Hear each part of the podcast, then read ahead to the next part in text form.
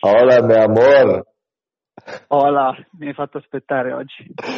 Disculpame, disculpame. Che ansia, che ansia. che ansia, non parlo mai più. Scusami, disculpame. Ok, sei perdonato. Fede, Solo se mi porti cose interessanti oggi. beh, oggi ho volato alto. Grande. Si parla del momento della verità. Ah. Perché il momento della verità? Abbastanza broad. Perché mi sembra abbastanza broad, sì. Perché il momento della verità? Perché domani c'è la riunione della Commissione europea. Mm, Va bene? che si dicono? Si dicono, partono da una domanda che è molto semplice e dicono: è possibile una politica economica comune, soprattutto considerando il fatto che siamo nella merda, l'ho detto. La situazione attuale Non condivido queste, le parolacce. Hai ragione, Mm. scusa, scusami. Mi è venuto. Vai. La situazione attuale la conosci, ovvero tu hai da una parte i pigs, maiali come Italia, Portogallo, Spagna, che sono in una condizione economica più debole, più fragile dei paesi ricchi, che sono i paesi del nord, la Germania, eh, l'Olanda, il Belgio. E questi paesi poveri chiedono una mutualizzazione, una condivisione della crisi economica, ma ovviamente trovano opposizione politica da parte dei paesi più ricchi. Perché? Perché vedono questo tipo di approccio come una sorta di carità e, insomma, i paesi del nord sono stufi di, almeno così dicono, di accollarsi i costi e i debiti dei paesi più poveri. Ma, ma, e qui arriva il punto, c'è una novità e la novità, anzi sarebbe meglio dire novidad, perché c'è la proposta spagnola. Se ne è parlato. Si chiama European Recovery Fund.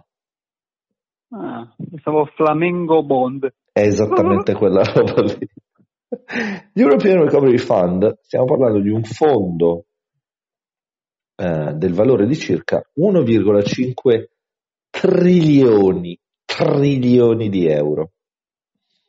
Perché è una novità? Perché questa proposta potrebbe piacere? Perché anziché mutualizzare il debito, ehm, si tratta di un fondo che seguirebbe lo stesso meccanismo che viene utilizzato per la creazione del budget europeo di ogni anno. Ovvero, per, Prego. chiarire, per Prego. chiarire le idee, prego, mutualizzare, mutualizzazione del debito, sì, cosa intendi? facciamo un esempio. Se siamo io, te e Vincenzino, no? E abbiamo tutte e tre la febbre, però eh, io e te siamo ricchi e Vincenzino è povero, se chiediamo un prestito assieme, anche se Vincenzino ha avuto la febbre più di noi ed è più povero, se lo chiediamo assieme, vuol dire che noi andiamo a dividere il 33%, ciascuno, giusto? Anche se Vincenzino è più difficile che ripaghi il suo debito. Quindi di fatto io Ok. e te ci stiamo accollando parte della sua fragilità economica. Va Quindi nel caso in cui Vincenzino non dovesse pagare, dovremmo pagare noi per lui. Esattamente. Esattamente. Quindi se Vincenzino va in default o non paga, noi paghiamo 50-50. È un bel problema per noi. È un bel problema. Invece, normalmente, io, te e Vincenzino siamo Ma posso dirti una d'accordo. cosa che non ho capito? Prego, certo, sono qui per questo. Allora, questi soldi qua, Mhm. ma supponi che ti faccia sto Corona Bond, Euro Bond. No, aspetta, questo non è un Corona Bond. No, lo so, lo so, Ah, lo so ok. che tu non hai, mi hai detto che non è il Corona Bond, Ah, certo. che è una proposta spagnola, ok. Sì. Però i soldi di questo Corona Bond, Euro Bond, di cui si parla tanto, Sì. eh, li presta chi? La Banca Centrale Europea? Li presta? No, l'Eurobond è tu crei un titolo, quindi io creo un pezzo di carta, giusto, che è un'obbligazione. Lo metti sul No, lo so. mercato e quindi l'investitore, cioè il compratore, ti dà la liquidità. Arriva da lì. il compratore ti dà la liquidità. Eh sì, Ho capito. quello ti dà la liquidità e tu gli dai un diritto. Il diritto Quindi ad avere i- gli eurobond potrebbero essere sottoscritti da chiunque. da chiunque, sì. Il punto è perché la banca centrale non stampa eh, 100 triliardi e ridistribuisce? Perché, perché ci sarebbe un problema in termini di distribuzione, ovvero che percentuali seguire in come distribuire, nel distribuire questa somma, Mm. cioè a chi li dai e perché. Infatti, per risolvere questo problema, la banca centrale compra eh, i titoli di debito, Mm. Che invece Farti sono. una piccola parentesi. Ma certo, Poi non perdere il filo, mi raccomando che ah, io ce l'ho sempre chiaro, sempre chiaro. Allora, si dice, c'è questa teoria, poi magari ne, ne- ne parliamo un po' meglio, ma Mhm. veloce te lo dico, si chiama Modern Monetary Theory, MMT, Me ne avevi già parlato, Per- sì. sì, per cui è molto semplice, nel senso che non è possibile che uno Stato vada in default Mhm. fin tanto che, fin tanto che contrae debiti con una valuta che può stampare. È molto Sì. semplice il concetto, nel senso che lo Stato pagherà sempre i suoi debiti, pagherà sempre le pensioni, pagherà sempre la spesa pubblica, fin tanto che è in grado di stampare la moneta, giusto? Ok, Gli Stati Uniti non andranno mai in default, fin tanto che sono in grado di creare dollari. Ok? Mm. Ci sono diversi paesi nel mondo che, questa è già realtà, non è una teoria futuristica della moneta, già accade così. ok? Eh, sono paesi MMT, Stati Uniti, Giappone, Cina, eh, tutti paesi che stampano la loro moneta, mentre eh, l'Italia era un paese MMT, Mhm. ma con la creazione dell'euro ha sostanzialmente eh, smesso di esserlo e ha mh, demandato questa autorità a un- a una entità sovranazionale. Mm. ok? Mhm. Quindi questo ha complicato un po' le cose in realtà. Vabbè, piccola parentesi, vai.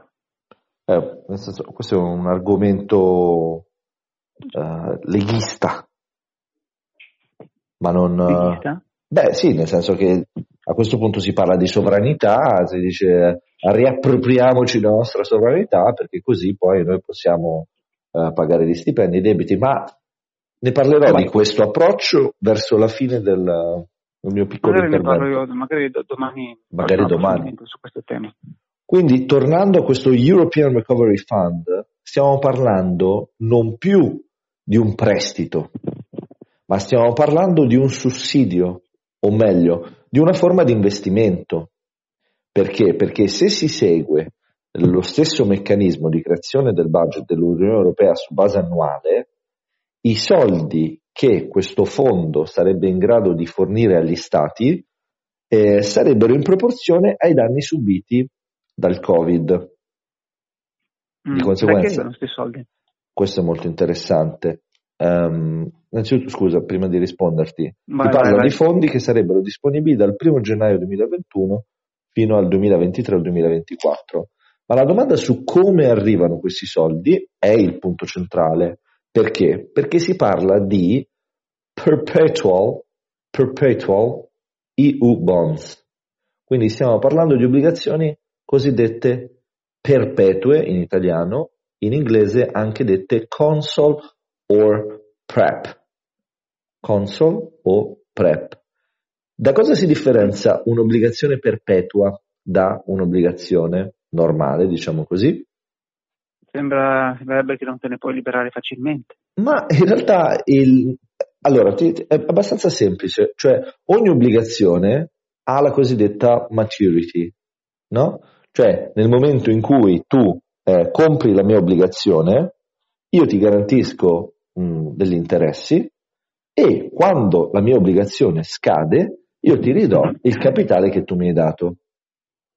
Alla maturity date. Esattamente. In, in questo caso, nel perpetual o perpetual perpetual, io non ti ridò il capitale che tu mi hai dato.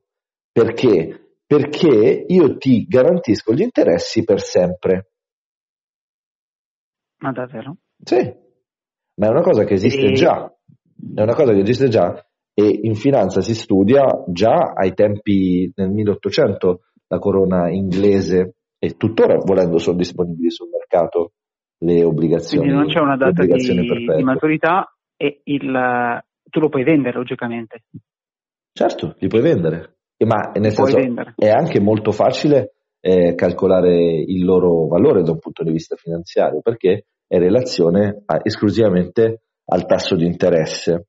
Ora, l'altra questione fondamentale appunto è che non è, è riscattabile dal punto di vista di chi eh, compra però invece dal punto di vista di chi emette, cioè metti che sono Italia, Germania e Spagna, fanno questo uh, perpetual bond, perpetual, mi dici com'è la pronuncia corretta per favore? Perpetual, perpetual.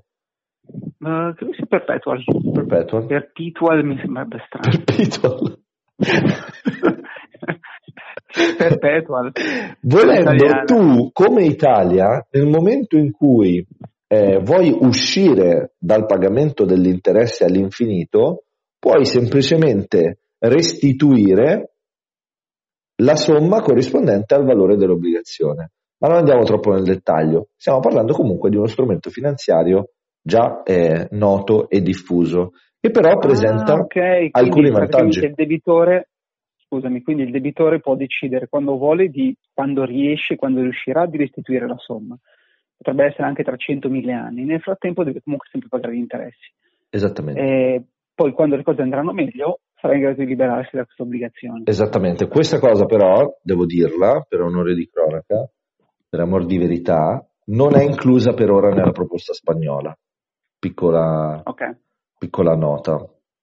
Eh, secondo l'analista del Financial Times che mi ha dato questa dritta, il mio amico Martin Sandbu, questa qui è la migliore ipotesi che per ora è sul tavolo della Commissione europea rispetto alle altre due che sono l'Eurobond e eh, l'intervento del MES. Perché? Innanzitutto per le proporzioni, cioè c'è una quantificazione corretta della, ehm, del valore economico di tutta questa faccenda, che abbiamo detto è un milione e mezzo, 1,5 trilioni. Poi c'è un cambio di prospettiva, quindi non si parla più di debito, ma si parla di investimento, investimento che va a tutela della solidità dell'intera uh, Unione Europea. Da un punto di vista politico, quindi, nell'articolo si parla addirittura di um, togliere dal tavolo l'ombra, lo spettro della cattiva fede e di una proposta che per adesso sta raccogliendo anche il consenso dei paesi del nord, compresi i belgi, i belgi, non belghi. Notoriamente bastardissimi. Bastardissimi, notoriamente bastardissimi. I belgi notoriamente bastardissimi. ciao amici belgi, ciao. Ciao audience belgia, ciao. Ciao audience belgia. Quali sono gli effetti di questa proposta? Gli effetti sono positivi sotto molti punti di vista. Il principale è che, come dicevamo prima, l'assetto dell'Unione Europea rimane inalterato, cioè non vi è un annacquamento uh, di, del rischio relativo a questa vicenda del, del coronavirus. E poi c'è un altro aspetto fondamentale, che è quello che in questo modo gli stati pagherebbero poco, perché di fatto ehm, dovrebbero pagare soltanto gli interessi che sono da determinare, però risulta molto conveniente rispetto invece a eh, degli Eurobonds che hanno appunto la maturity. Um, quindi perché un'ottima proposta? Vai. Perché secondo questo analista del Financial Times va al punto vero politico che è se c'è una difficoltà in cui mh, mm, si deve sulla quale si deve confrontare l'intera Unione Europea. Come reagisce l'Unione Europea? Reagisce in modo uh, unito oppure si disgrega? Se reagisce in modo unito, in questo caso si rispetta il vecchio assetto da un punto di vista di eh, poteri, se invece eh, c'è la volontà di eh, agire ognuno per la propria strada, almeno, come dire, si è arrivati al punto che l'Unione Europea non ha tanto, tanto senso a questo punto. L'ultimo argomento a favore, che è quello che è stato portato avanti dalla Francia e dalla Spagna, è che mettiamo che mh, non si prende nessuna politica economica comune, allora metti solo la Germania e, e la Francia sono in grado di effettuare delle misure eh, economiche internamente dalla loro nazione e paesi come l'Italia, come il Portogallo, come la Spagna avrebbero un, politicamente ed economicamente meno mh, margine d'azione, giusto? Allora loro dicono se l'Italia, eh, la Spagna e il Portogallo falliscono, cioè estremizziamo il concetto, fallendo loro si portano dietro anche la Germania, anche la Francia, i paesi più ricchi. Quindi non ci si può permettere il lusso di fare fallire qualcuno, perché fa- facendo fallire qualcuno ci sarebbe un effetto risucchio. Mi sono inventato questa espressione. Dopo, dopo l'imbuto siamo andati a risucchio. Dovresti farti controllare da uno bravo. Esattamente. Quali sono invece gli argomenti contrari a questa eh, proposta del Recovery Fund? Il primo è eh, di natura politica, ovvero come eh, Brexit ci insegna, esiste un, un, modo di pensare che vede esclusivamente i governi nazionali gli unici responsabili verso i propri cittadini. Quindi una nazionalizzazione del, del rischio, diciamo così, senza coinvolgere l'Unione Europea. Questo chiaramente, questa linea se dovesse passare, probabilmente eh, sarebbe l'inizio della fine per l'Europa. Nell'articolo addirittura fa questa cosa, un finale un po' folcloristico, dice non per caso, ma per scelta. La seconda ehm, il secondo argomento contrario, più uh, fine, più sottile, parla della rilevanza macroeconomica di, questa, di questo approccio e sostiene che di fatto non ci sia nessuna rilevanza macroeconomica. Perché? Facciamo l'esempio dell'Italia. E qui mi leggo a un secondo argomento. Lo spread attualmente dell'Italia rispetto al eh, BTP, scusa, sul bond tedesco, è di 268 punti. Siamo a dei livelli eh, pari a quelli del 2018. Ma io ti chiedo e mi chiedo perché lo spread sta aumentando, visto che comunque la BCE sta comprando le obbligazioni italiane e di conseguenza non ci dovrebbe essere eh, pressione sui BTP. Lo spread sta aumentando perché se tu prendi carta e penna e una bella calcolatrice ci sono dei numeri abbastanza preoccupanti. Attualmente il rapporto debito-PIL è il 136%, quindi semplificando, se il PIL vale 100, il debito vale 136. Va bene? Mi segui? Sì. Sì, sì, Negli ultimi dieci anni abbiamo visto un aumento di questa percentuale pari a circa 30 punti percentuali. Quindi il trend è un trend in aumento di indebitamento della situazione italiana. E adesso veniamo, perdonami questo aggettivo, al bello. Mm. Se arriveranno il, probabilmente verso no. Vabbè, vai, vai. Se il PIL italiano, come stimato, insomma, mediamente, senza avere un approccio troppo aggressivo o troppo passivo, diminuirà del 10% rispetto al 2019 quest'anno, va bene? Va bene, va bene. Va bene. Sì, sì, sì. Se il debito italiano quindi eh, alla fine di quest'anno aumenterà del 20%, perché comunque ci sarà bisogno di far fronte alle spese che comunque lo Stato si accolla, noi andiamo a creare un rapporto debito-PIL pari al, e qui voglio che tu mi dica un numero in libertà, considera, oggi siamo al 136%. E questo rapporto è anno su anno? Anno su anno, sì. Uh, se diminuisce del 10 aumenta del 20? Diminuisci il PIL del 10 e il debito sì. aumenta del 20. Uh, secondo me arriviamo a un 180? Esattamente, come hai fatto? no, no, sono mago. Esattamente al 180%. In un anno. Pensavo di prendervi in castagna. Esattamente 180% in un anno. Questo chiaramente è molto preoccupante, molto preoccupante. E quindi ci sono delle alternative.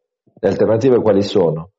O che si va dalla BCE, che però non dà più a ruota libera e dice ragazzi io ve li do, però fate quello che dico io e quindi si segue la linea del MES, oppure c'è l'ipotesi default in cui dici oh io non posso pagare, azzeri tutto, vendi quello che c'è da vendere e si riparte, oppure c'è la ristrutturazione del debito. Ristrutturazione del debito che fa riferimento a un concetto finanziario interessante cosiddetto dell'haircut, che è quindi taglio di capelli, per cui tu eh, paghi, cioè rivaluti il, il valore attuale delle obbligazioni sottraendo quello che è il valore iscritto a bilancio. Mm. La differenza è eh, in teoria eh, la percezione del rischio di non pagamento e di fatto tu eh, in questo modo vai a penalizzare i tuoi investitori, ma ehm, cerchi di, di, di salvare, esatto, ne esci e cerchi di salvare il salvabile. Ultima ipotesi. uh, da indietro 70 piuttosto che niente. Esattamente.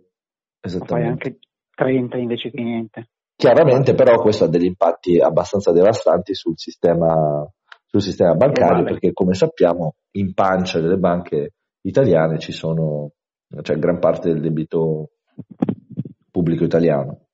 Ehm, ultima opzione sarebbe la cosiddetta Italexit, che eh, a questo punto, a giudicare la situazione politica italiana, sembra un'ipotesi non così eh, astratta. Quindi tutto questo perché? Perché si parlava della rilevanza macroeconomica di questo eh, fondo di, di origine spagnola, diciamo così. Da un punto di vista macroeconomico, infatti, eh, tutto questo argomento che abbiamo fatto sul PIL, rapporto debito-PIL italiano, non viene toccato perché non si va ad agire su quelle che sono eh, le leve del PIL e del debito. E quindi, eh, insomma, c'è ancora, c'è ancora da fare, bisogna ancora affrontare il problema e afferrare il toro per le corna. Uh-huh. Ti è piaciuta la chiusura? Come fanno gli spagnoli, bravo. bravo, bravo. Hai domande? Posso esserti utile in qualche modo? Un caffè, un amaro? Sì, no, semplicemente mh, mm, tu come normale cittadino, sì. eh, che beneficio hai avuto dall'essere uh, europeo? L'Erasmus. L'Erasmus. Erasmus, mm. sì. No, io, io, non so te, ma io sono, io sono grato all'Europa, nel senso che penso che se, se noi stessimo con la lira, altro che. Ma nel senso io... che mi, mi, fa, mi, fa, molta paura no, la, la vulgata. Ma a me fa molta paura. meglio quando c'era la lira. No, cioè, no, meglio quando c'era nope, nope, no, nope, nope, Adesso nope. la vita costa 5 volte tanto, gli stipendi sono uguali. Ma ho capito, ma poi la lira te la dai in faccia. Cioè, ti prendi la lira e dici, ah, ho bisogno di carta per il camino. Vai, metti un po' di lira dentro. No, no viva l'euro. So. Viva l'euro. Ci hanno fregato con l'euro. Ci hanno fregato. Ci hanno fregato con l'euro. Prodi diceva, lavorerete di meno, guadagnerete di più. Eh, Vabbè, ma non dipende dall'euro, nel senso, sei in piena globalizzazione, sei in piena crescita economica dei paesi in via di sviluppo, eh, vanno via i capitali e, e, l'euro ci ha difeso. No, beh, l'euro, l'euro mm, allora, se la moneta è forte, eh, l'Italia, adesso non so questi dati, però mh, mm, avere una moneta forte ti distrugge l'export e ti distrugge l'industria interna. Sì, quello è vero. Non sei, più, non sei più competitivo né sulla produzione né sull'export. Vabbè, però lì è un bilanciamento di interessi. Lì è un bilanciamento di interessi. Nel senso che ha anche dei vantaggi. Non siamo anche... più competitivi nel produrre in Italia. Sì. È grave questo. Però invece sei competitivo nel comprare, hai stabilità economica, nel senso ci sono, ci sono molti fattori da tenere in considerazione. Puoi farne solo uno. Le analizzeremo. Le analizzeremo. Bene, Ludo, oggi mi sei piaciuto, bravo, chiaro, netto, pulito. Poi, nel senso, anche abbastanza asettico, cioè non mi sembra di dire troppo la mia, no? Anche perché cioè, non ho niente da dire, mi sembra di fare più un lavoro di reportage. Bravo, ci arriveremo a costruirci un'opinione. per qualche anno, con calma. Con calma. Grazie Fede. Ciao ciao, grazie. Ciao ciao. ciao, ciao.